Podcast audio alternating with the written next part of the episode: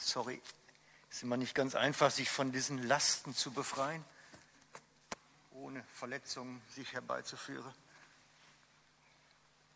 Ja. Heute Morgen kämpfen wir mit allem, was technisch ist, habe ich das Gefühl. Aber zumindest, Leute vom Stream haben jetzt schon geschrieben, es wäre ein guter Ton heute Morgen wenigstens mal. Und wenn ich so eine S M S kriege, da freue ich mich natürlich, dann hat sich der Arbeitseinsatz gelohnt und dann kriegen wir irgendwas rüber gestreamt, so in große, weite Welt. Ich ähm, habe schon S M S gekriegt heute Morgen aus dem Norddütschen, dass der Ton gut wäre. Dann freut mich das natürlich, dann weiß ich, ich sehe viel mehr Leute, als ich jetzt direkt vor mir habe, sondern da sind nochmal genauso viel mindestens irgendwo unterwegs, die das Ganze mitverfolgen. Und das ist natürlich dann mal schön. Also wir sind in einer Themenserie unterwegs, die habe ich genannt Help, I Need Somebody. Das beruht so ein bisschen auf diesem Beatles-Song, den ihr alle kennt. Help, I need somebody, help, not just anybody, help, you know I need someone. Schon witzig, wenn die Leute einem gerade ein WhatsApp schreiben, wenn ich mit der Box verbunden bin. Super, Markus, ist alles gut. Ist lustig einfach. Also, wir, wir üben noch mit der ganzen Technik, wie das überhaupt funktioniert und wie man die Sachen alle zusammenbringt, die wir vorhaben. Im Moment ist es so, dass wenn wir die Lieder spielen, können wir die Texte nicht mitstreamen. Wir, wir kriegen, ne, also normal wäre natürlich cool, wenn wir die Liedtexte auch mit noch reinbringen könnten, aber da träumen wir von. Das sind so die Visionen, die großen, die wir denn haben, mal irgendwann mal. Help, I need somebody brauchen wir nicht nur technisch, sondern brauchen wir alle im Leben. Ganz oft brauchen wir Hilfe. Und ich habe mir für heute was rausgesucht, dass ich mir gedacht habe, das kennen wir alle. Das ist ein Thema, das begegnet uns immer wieder. Und manchmal könnte man daran verzweifeln. Help, I need somebody. Wer sagt mir, wie ich beten muss, dass ich das auch bekomme, was ich brauche? Wie kann ich beten, sodass das passiert, was ich mir sehnsüchtig erhoffe, erwarte, dass das wirklich kommt? Weil die Bibel sagt uns, dass unser Gebet Auswirkungen hat und dass es nicht verloren geht und dass das was bewirkt. Und manchmal habe ich das Gefühl, unsere Gebete bleiben irgendwo so in diesem Wolkenmeer. Vielleicht liegt das am Mittelland mit dem vielen Nebel, ne? Dass das unsere Gebete in dem Nebeldecke immer hängen bleiben hier. Vielleicht müssten wir alle zügeln dahin, wo es keine Nebeldecke hat. Dann wäre das Problem gelöst. Aber ich glaube, daran liegt es nicht. Aber es fühlt sich so an, als läge da eine Decke, eine Glocke drüber. Und alles, was eigentlich zu Gott kommen sollte und irgendwie kommen sollte, kommt nicht, weil es irgendwo hängen bleibt. So ein bisschen wie E-Mails an falsche Empfänger. Man schickt sie ab und es kommt nichts zurück. Kennt ihr das auch, ne? Kleinen Tippfehler. Schreibt man anstatt gmail Punkt com, schreibt man gmail Punkt c h, weil man es ja oftmals so gewohnt ist. Und man wundert sich, dass man nie eine Antwort kriegt. Weil die Adresse gibt es ja nicht. Und manchmal habe ich das Gefühl, mit Gebetsleben ist das auch so. Wir schicken da was wie eine E-Mail los mit einer falschen Adresse und wundern uns, dass wir keine Antwort kriegen. Fühlt sich manchmal zumindest so an. Also, help, I need somebody. Wie kann das Ganze jetzt in Ordnung kommen? Wie können wir beten, dass was passiert? Wie können wir so beten, dass das Auswirkungen hat, dass das wirklich was Pragmatisches dann funktioniert und gibt? Und dazu lesen wir zu Anfang jetzt Matthäus einundzwanzig, zweiundzwanzig. Das ist der erste Vers für heute. Und alles, was ihr glaubend erbittet im Gebet, das werdet ihr empfangen. Boah. Wie oft habe ich schon verzweifelt an dem Vers. Kennt ihr das? Das Gefühl von, hey, wie kannst du das da reinschreiben, wenn das in meinem Leben so ganz anders aussieht? Wenn ich das Gefühl habe, das funktioniert nicht. Wie, was muss ich jetzt tun, damit das, was da steht, in Realität kommt? Weil ich bin davon überzeugt, dass die Bibel schon recht hat, aber möglicherweise haben wir es ja nicht geschnallt. Oder gibt es da Hindernisse oder was ist es? Und es gibt viele Menschen, die haben da schlaue Bücher drüber geschrieben. Ihr könnt ein ganzes Büchergestell füllen mit Büchern über das Gebet und wie man das beseitigt. Und ich möchte euch heute ein Bild geben, was ihr garantiert in keinem Buch findet, weil ich habe es mir selber ausgedacht. Mal was ganz Neues. Fangen wir mal an, zuerst aber über das Gebet zu reden, was Gebet eigentlich ist. Gebet ist nicht Worte, Freunde. Gebet ist nicht Worte. Man kann beim Beten Worte gebrauchen, aber das eigentliche Gebet findet im Herzen statt. Das eigentliche Gebet findet im inwendigen Menschen statt. Es ist der innere Schrei nach Gott. Das ist Gebet eigentlich. Gott hört diesen inneren Schrei. Der muss nicht mal laut ausgesprochen werden. Er hört das, was in unserem Herzen stattfindet. Das ist die Sprache, die er spricht und versteht.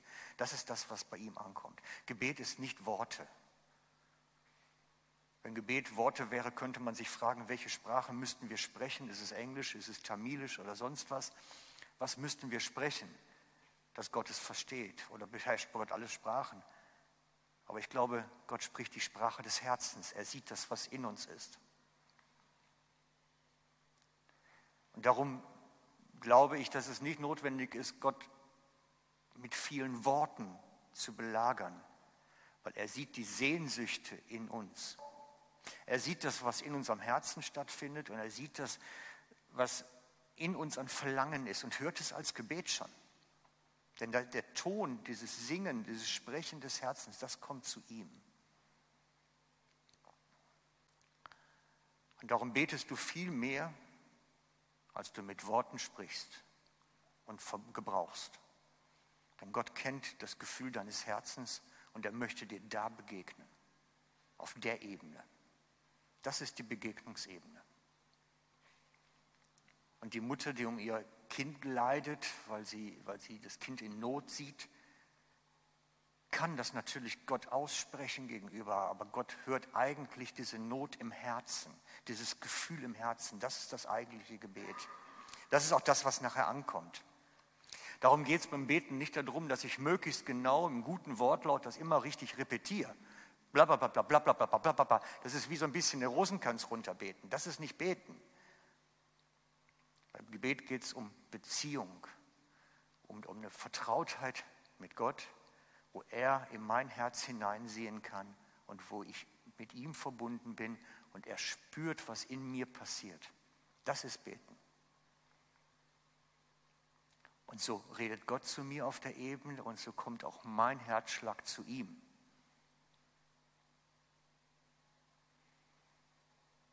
Vielleicht habe ich jetzt gerade mal euer Gebetsleben durcheinander gebracht, aber manchmal muss man sich die Dinge hinterfragen.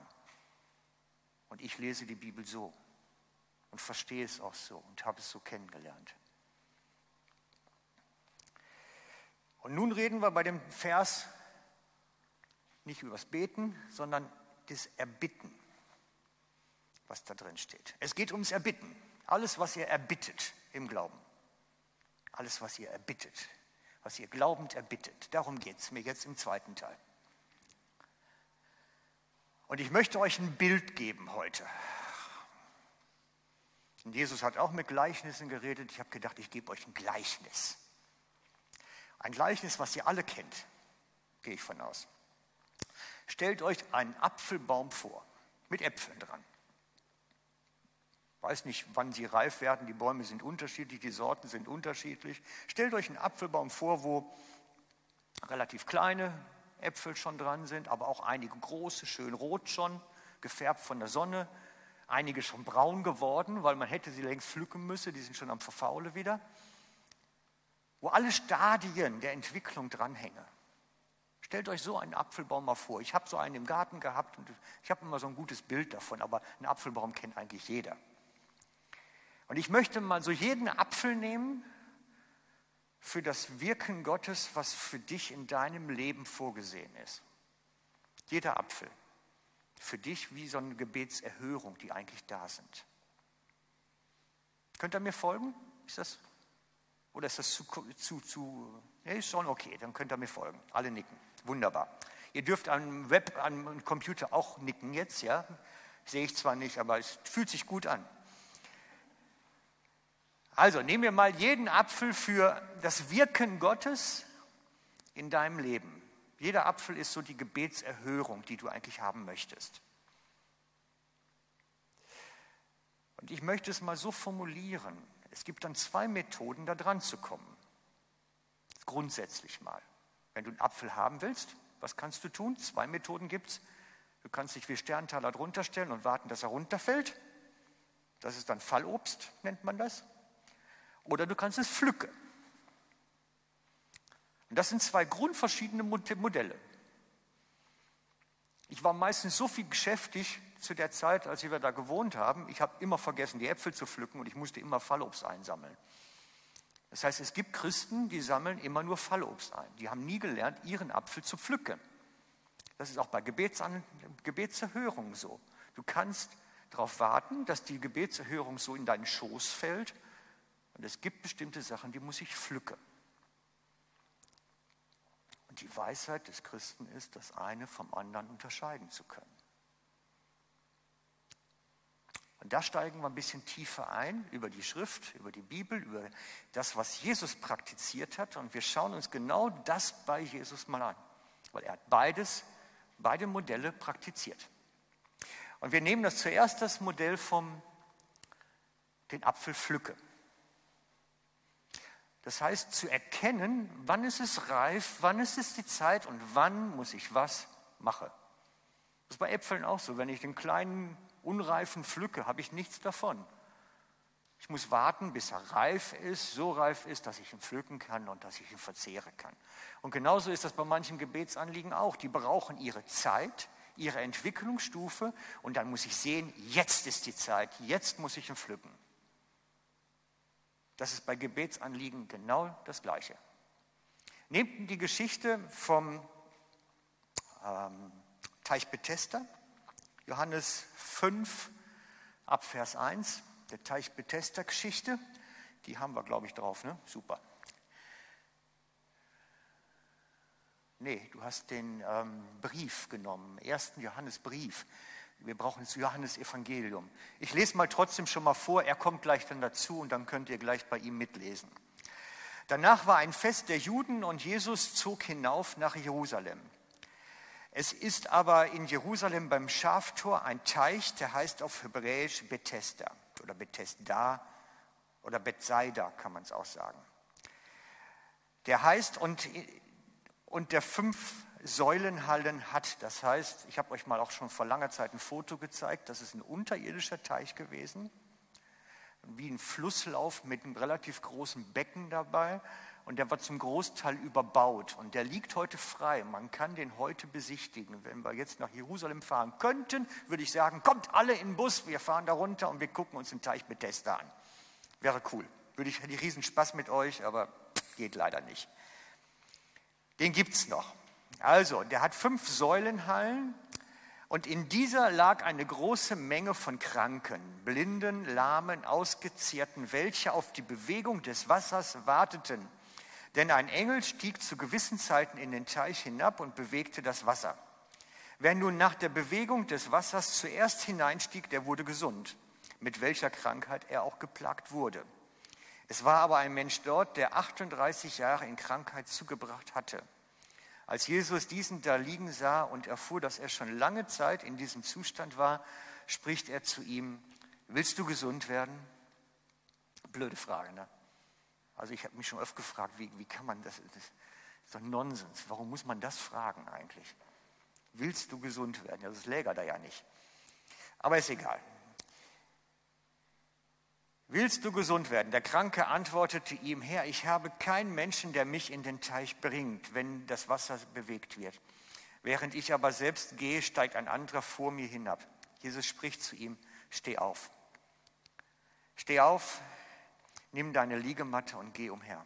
Und sogleich wurde der Mensch gesund, hob seine Liegematte auf und ging umher. Es war aber Sabbat an jenem Tag. Das ist eine Ich pflücke Situation. Jesus kommt hinzu an diesen Teich, sieht eine Unmenge von Menschen, die krank sind, und sieht den Apfel, den er pflücken will, den Kranken, den er jetzt berühren will, der, wo das vorbereitete Werk Gottes jetzt parat ist. Und er geht auf ihn zu und, und kann sein Herz sehen und weiß, er ist offen und kann da genau hineinreden. Das ist so eine Ich pflücke den Apfel-Situation. Und die haben auch wir im Leben. Wir haben Situationen, da können wir die Sachen wie pflücken. Denn die Geschichte von Jesus fängt ja vorher an. Es ist in anderer Stelle nämlich geschrieben, dass er vorher mit den Jüngern eigentlich unterwegs war. Und dann hat er sich abgesondert von ihnen, hat die Gruppe verlassen und ist alleine zu dem Teich gegangen. Es steht nicht geschrieben, Gott hat ihm gesagt, geh zu dem Teich. Es steht auch nicht geschrieben, dass er vorher schon wusste, was er da tun sollte. Ich habe das Gefühl, dass Gott ihm seinen Weg führt, sodass er da landet, den man sieht und weiß, was er zu tun hat. Und jetzt übertragen auf unseren Apfelbaum, damit wir wieder ins Gleichnis reinkommen. Das ist, als wenn du auf einen Baum zukommst, dir anschaust und siehst, der Apfel ist jetzt fällig. Den will ich haben. Und das gibt es auch in unserem Leben, dass wir plötzlich Situationen haben, wo wir hinzustoßen, etwas sehen und wissen, aus dem, aus dem Heiligen Geist in uns, aus dem Reden Gottes in uns wissen, da kann ich jetzt pflücken. Und das muss man üben, das muss man lernen, da muss man einen Blick für entwickeln. Da muss man Wachsamkeit für haben, geistliche Wachsamkeit. Aber es ist lernbar. Wir sollen wie Jesus unterwegs sein, also schauen wir uns sein Vorbild an, also wissen wir, es geht, man kann das lernen und hineinwachsen. Und ich möchte euch ermutigen, entwickelt diesen Blick darauf, was hat Gott jetzt vorbereitet, was, welchen Apfel kann ich jetzt pflücken, was ist jetzt dran. Und dann ist es nämlich auch die Geschichte, dass man die Sachen auch nicht zu früh pflücken sollte. Wenn ich den kleinen grünen pflücke, habe ich nichts davon. Ich muss warten, bis er auch eine gewisse Reife hat und das aushalten, auch mal Tag um Tag auf den Apfelbaum zuzugehen und zu sagen, nein, er ist noch nicht fällig, dieser Apfel. Das ist im Leben manchmal so, dass wir wie etwas reifen sehen und plötzlich wissen, jetzt. Aber dann sind wir schon wochenlang, monatelang darum geschlichen. Machen wir mal weiter, wir kommen nachher drauf zurück. Machen wir mal weiter. Dann gibt es das Beispiel von Fallobst. Dass man sich da hinstellt und es fällt einem so in den Schoß. Auch die Geschichte habe ich bei Jesus rausgesucht, aus seinem Dienst und Werk, wie er arbeitete und wie er gewirkt hat. Und auch von dem können wir lernen, wie wir unterwegs sein sollen. Fallobst steht im Johannes vier, ab Vers fünf. Da kommt er in eine Stadt Samarias, genannt Sichar, nahe bei dem Feld, das Jakob seinem Sohn Josef gab. Es war aber dort Jakobs Brunnen. Weil nun Jesus müde war von der Reise, setzte er sich so an den Brunnen. Es war um die sechste Stunde. Da kommt eine Frau aus Samaria, um Wasser zu schöpfen. Jesus spricht zu ihr, gib mir zu trinken. Denn seine Jünger waren in der Stadt gegangen, um Speise einzukaufen. Nun spricht die samaritische Frau zu ihm, wie erbittest du als ein Jude von mir etwas zu trinken, da ich doch eine samaritische Frau bin? Denn die Juden haben keinen Umgang mit Samaritern. Jesus antwortete und sprach zu ihr, wenn du die Gabe Gottes erkennen würdest und wer der ist, der zu dir spricht, gib mir zu trinken, so würdest du ihn bitten und er gäbe dir lebendiges Wasser. Situation, Jesus war müde. Und hat die Jünger geschickt, holt was zu essen, ich ruhe mich aus, ich lege mich an den Brunnen. Er war müde, kaputt. Vom Dienst, von dem, was er zu tun hatte. Und das ist normal, das kennen wir alle. Also ich zumindest. Und er liegt dort am Brunnen, ruht sich aus ein bisschen,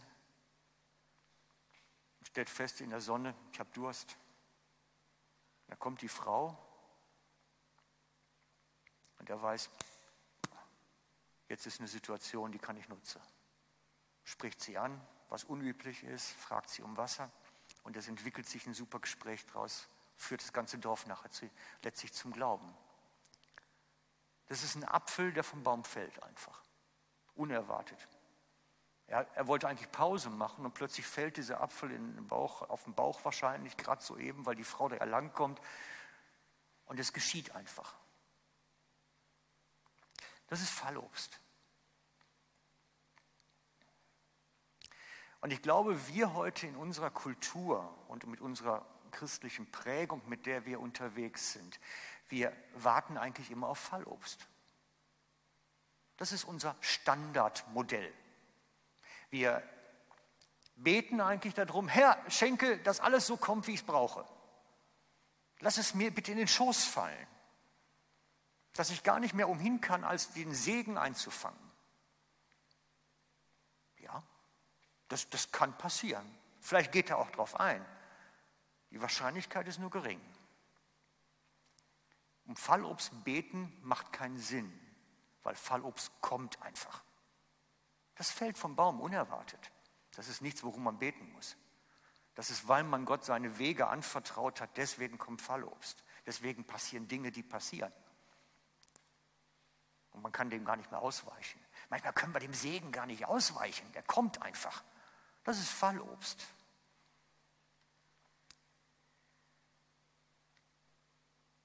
Und die Weisheit des Christen ist, das eine vom anderen zu unterscheiden. Wann warte ich auf Fallobst? Und wann muss ich einen Apfel pflücken? Und ich habe das Gefühl, wir haben gelernt über unsere Kultur, die christliche Kultur, unsere Gemeindekultur, wir haben gelernt, was es bedeutet, auf Fallobst zu warten. Befiehl du dem Herrn deine Wege, dann wird es schon gut kommen. Fallobst warten. Das ist das. Aber manchmal muss man pflücken. Also, reden wir ruhig nochmal darüber, weil ich glaube, da ist nämlich der Kasus Knacktus, wo wir viele Gebetserhörungen nicht bekommen, weil wir gar nicht den Apfel sehen, den wir jetzt greifen sollten. Okay? Wollen wir uns das mal ein bisschen genauer anschauen? Wie komme ich zum Apfelpflücken? Ich glaube, das ist ein aktives Christsein. Das ist etwas, wo ich mich nach dem Segen ausstrecke, wo ich mir den Segen abhole. Aktiv, nicht wartend.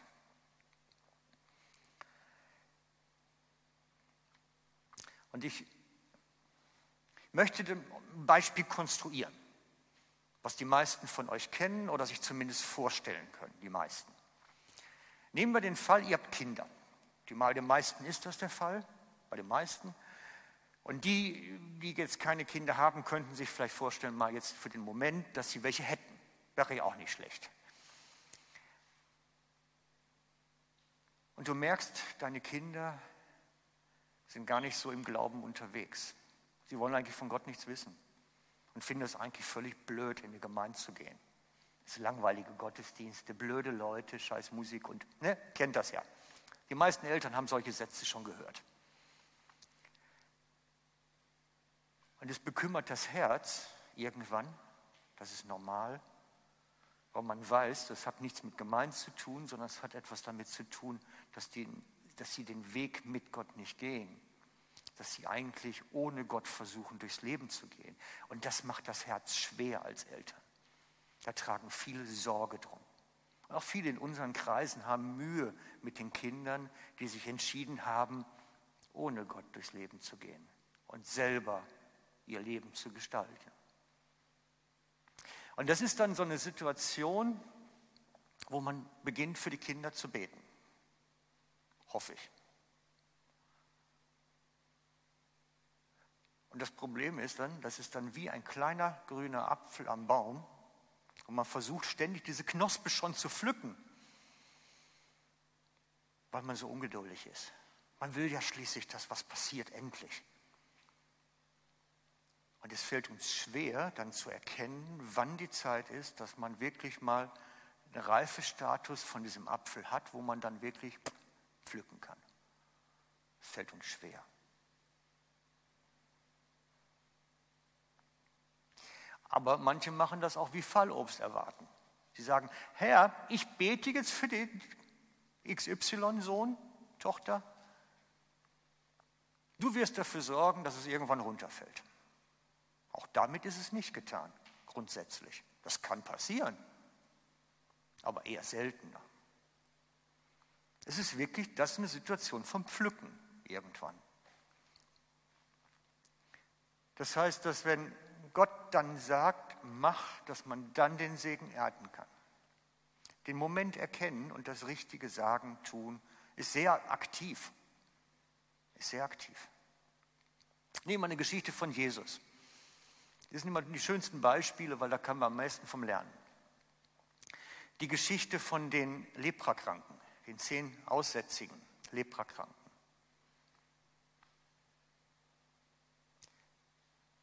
Macht er mit ihnen einen Brei und berührt ihre Haut, dass sie heil wird? Nein, nein, wer die Geschichte in der Bibel kennt, weiß, nein, er macht bei denen keinen Brei. Legt er ihnen einfach die Hände auf? Nein. Sagt er, ihr müsst in Jordan euch taufen lassen, so wie Naaman? Nein. Er sagt ihnen eines: Geht so, wie ihr seid. Jetzt auf dem, zum Hohepriester, zum Priester und sagt, ich bin geheilt. In dem Moment, wo er das sagt, standen sie vor ihm mit fehlenden Gliedmaßen, kaputte Haut, weiß, schimmelig und sagt, geht und sagt, ich bin geheilt. Ich, ich versetze mich in die Situation von Jesus jetzt mal rein, weil wir sollen ja so agieren wie er. Ich finde das schon ein gewagtes Stück, einem Kranken zu sagen, geht zum Arzt und sagt, ich bin gesund. Also jetzt, jetzt mal ganz praktisch für die, denen ein bisschen das Vorstellungsvermögen fehlt. Jetzt stell dir mal vor, ich würde zu Sandra sagen, Sandra, bitte geh doch morgen früh zu deinem Arzt und sag, wärst jetzt gesund. Das wird die Sage. Das wird mir ein Vogel zeigen. Ich gehe doch nicht mit meinem Rollstuhl zum Arzt morgen früh und sage, ich bin gesund. Aber das hat Jesus mit denen gemacht. So müssen wir uns das ungefähr vorstellen.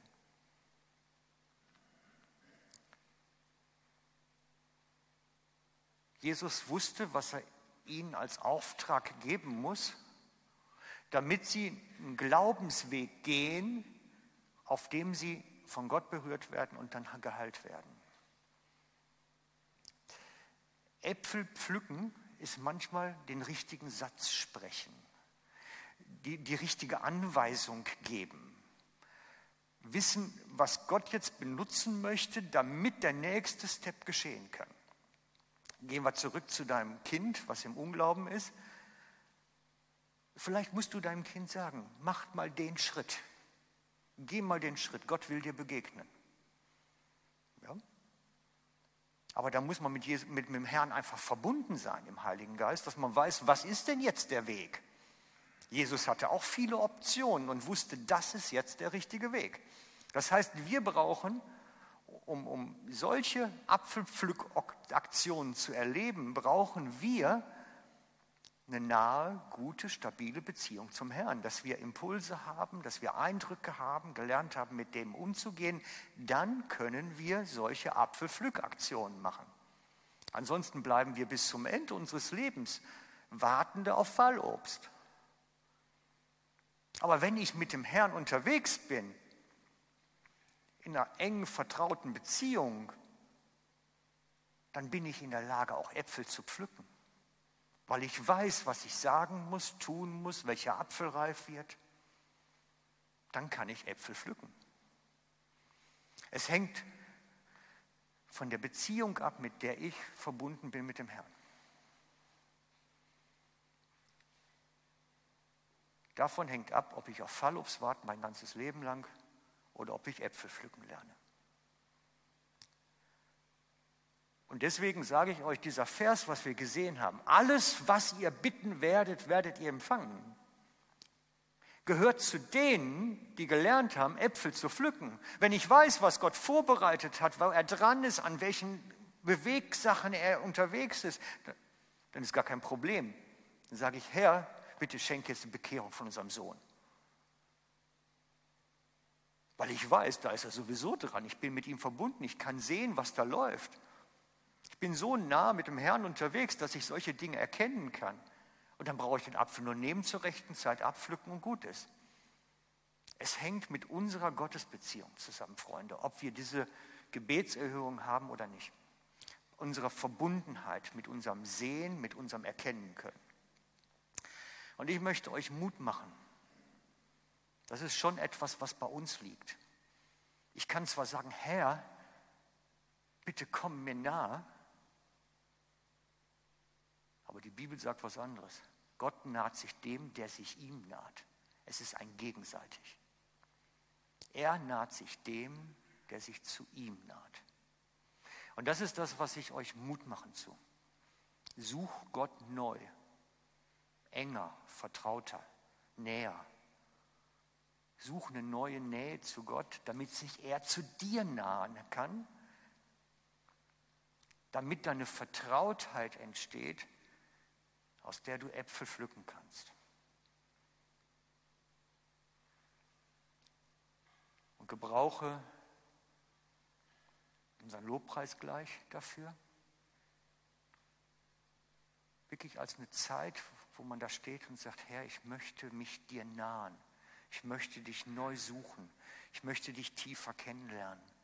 Ich möchte von dir hören, empfangen, mit dir nah und vertraut unterwegs sein.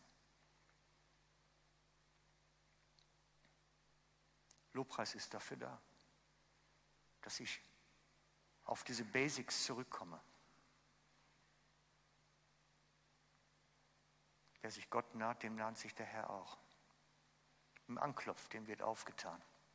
Meine Aktion, er macht die Tür auf. Es ist immer gegenseitig. Und ich lade euch ein, dass wir jetzt eine Zeit haben zusammen, wo wir uns Gott nahen. Die Vertrautheit wie zurückerlangen oder neu ergreifen. In der Vertrautheit reifer werden. Lasst uns eine Zeit dafür nehmen jetzt. Und lasst uns zusammen beten und ich lade euch ein, mit mir zu beten.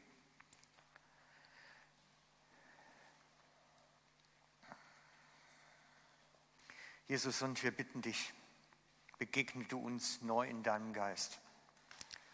Lege du wirklich diesen Geist des Vaters neu und auf uns, dass wir eine neue Vertrautheit zu dir erreichen können. Und ich bitte dich, komme du und berühre unsere Herzen, berühre unsere Seele.